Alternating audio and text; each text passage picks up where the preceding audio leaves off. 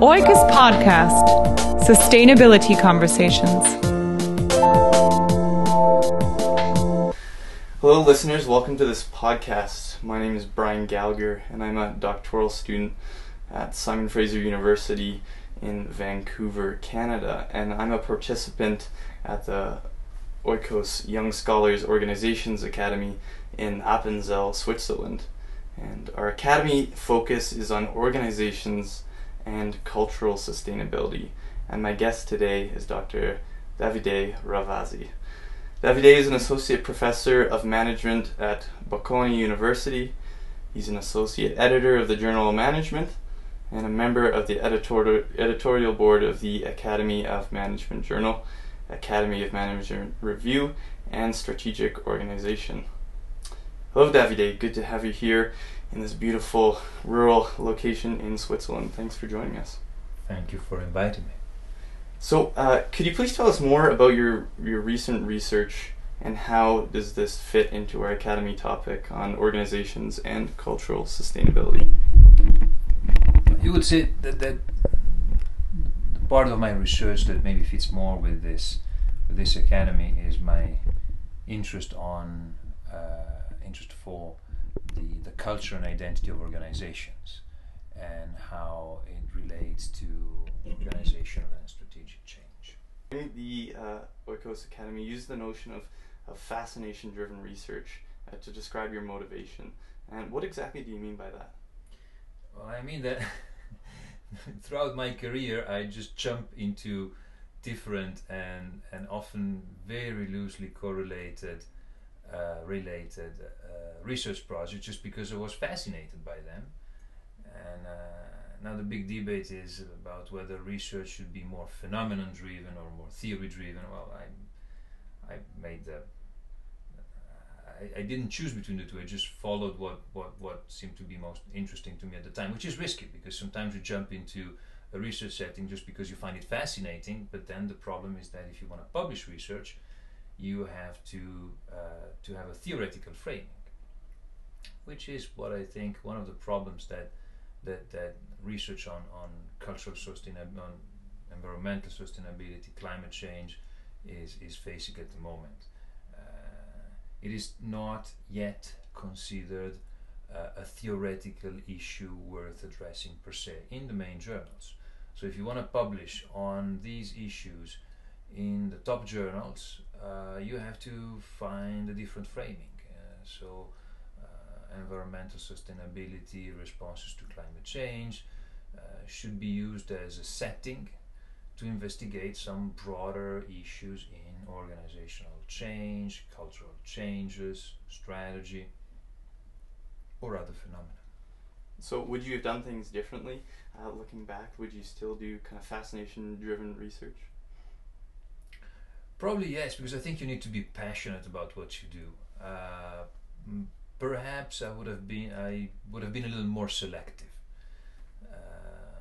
because I realize now that there were many studies that I did that I didn't really have the time to follow up. So I learned a lot of things, but I have published half of what I learned, probably, maybe less. So in your presentation to our academy, you mentioned you're concerned about environmental and social issues in your private life, and you're looking forward to considering incorporating sustainability issues more into your research agenda. And how could you see this transition looking like, or how could you do this? In the short term, I think that the easiest thing for me to do more research on this would be to team up with people that have access to setting, maybe have already gathered data, and to contribute with my understanding of methodology and especially with the theory of organizational and identity dynamics. So that would be the short term. In the long term, a theme that is fascinating me is that what originated the title for this academy, the cultural sustainability, which in my view is about the sustainability of traditions, of practices, of identities, which is something we at least in management, we don't seem to care much about. We talk about the sustainability of the environment, because to some extent we are all touched by climate changes, but we seem to care a little less about whether the diffusion of the modes of consumption and production that we are somehow, I wouldn't say imposing, but extending throughout the world, are destroying or seriously threatening the survival of various different ways of being, ways of doing things, ways of thinking that characterize other societies, other forms of relationship with nature, with production, with consumption. Your own work points exactly to this issue. To what extent are we forcing indigenous communities to betray their own cultural values and identities to embrace our market-based economy, and to what extent can they reconcile their traditions and their values in order to find an economically sustainable position within the system of production that we are, in this case, probably imposing them. So I think this is an interesting issue, and I think that as your own research suggests, we management scholars have some things to say, and well, that might be my long-term research effort. And would you suggest to maybe some of the listeners here that could be kind of a good kind of longer-term focus for other people as well, or an emerging theme that's starting to come out more? I wouldn't suggest it. I mean, if you were wise, you don't do these things, because unfortunately we are not rewarded for doing research on things that are relevant or things that matter to the real world. We are rewarded for doing research that conforms to established theories. So it's a risky thing. It's a very risky thing. It means starting a new conversation in management, and starting a new conversation in management is not easy. So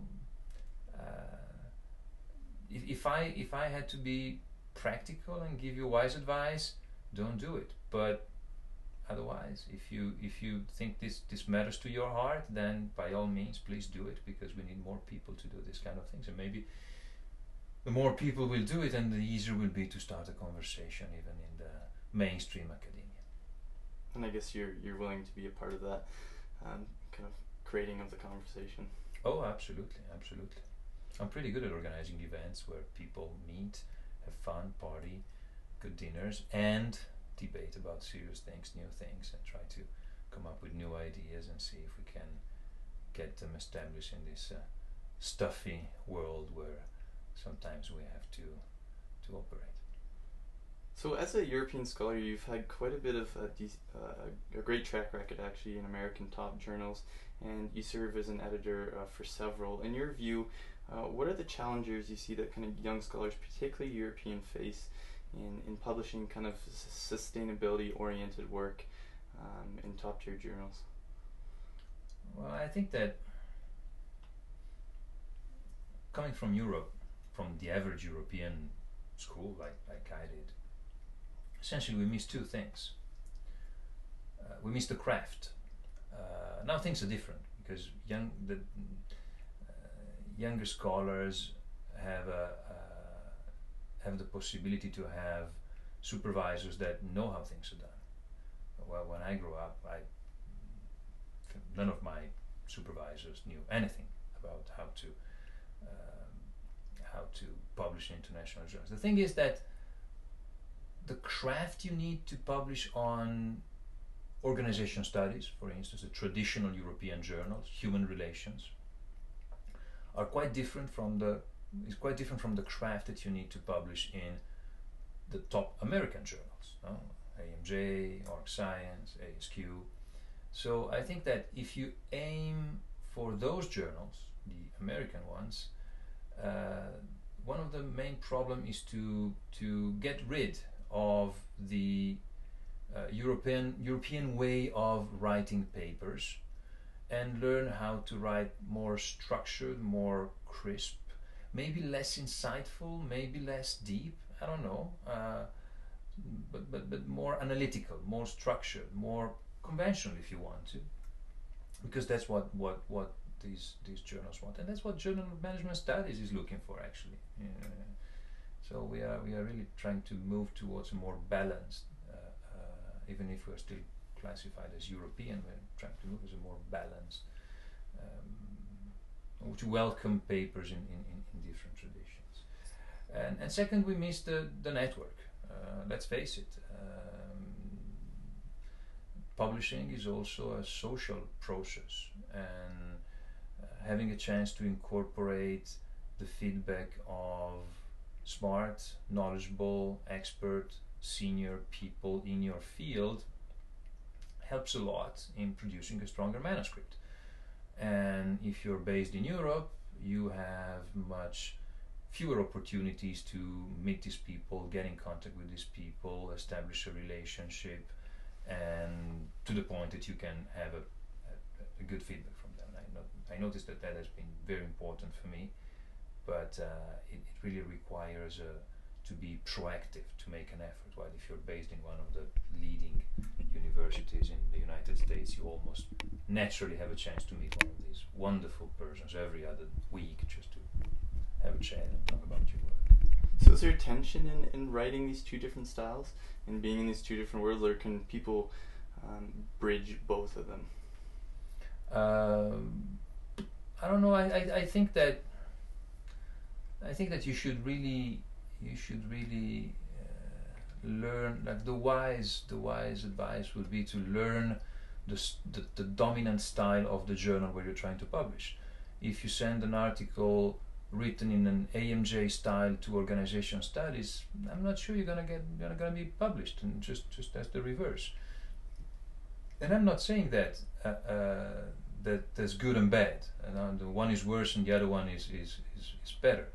I'm just saying that if you're in Europe and you want to publish in American journals, you have to learn to write like the Americans do, or not, to write articles according to the style that is dominant in those journals. That may not be an absolutely necessary requirement, but it certainly makes it easier to get published. That's all I'm saying. And for our North American listeners, is there any advantage you see for people to take maybe a closer look at kind of European places of publication? Well, I would say that the European journals have probably been more open and receptive to new ideas, being more open and receptive to intellectual stimuli coming from other fields of the social sciences. So that's where the interesting, in my experience, that's where the interesting stuff can be found. I think there's, if I have to look at my own field, identity and culture, I think that together, different traditions have produced very interesting insights that, if combined, certainly give us a richer, richer understanding of the phenomenon. I mean, without European scholars and research published in European journals, we wouldn't understand identity dynamics as well as we do now, and vice versa. I mean, if we only had looked at the identity stuff published on European journals, we would miss a lot of the identity phenomenon.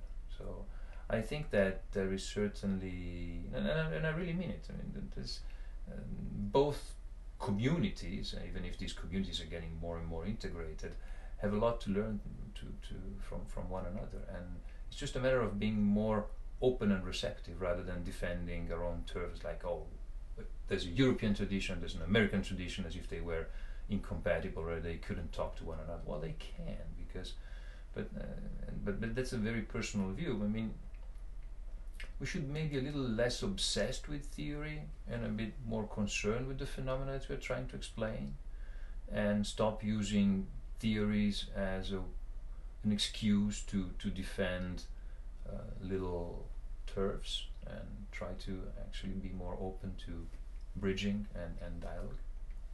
Great, well that's all the time we have for today. Davide, thank you very much for joining me.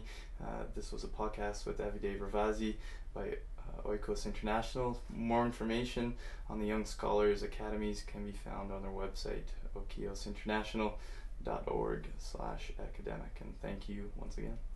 Thank you. Oikos Sustainability Conversations.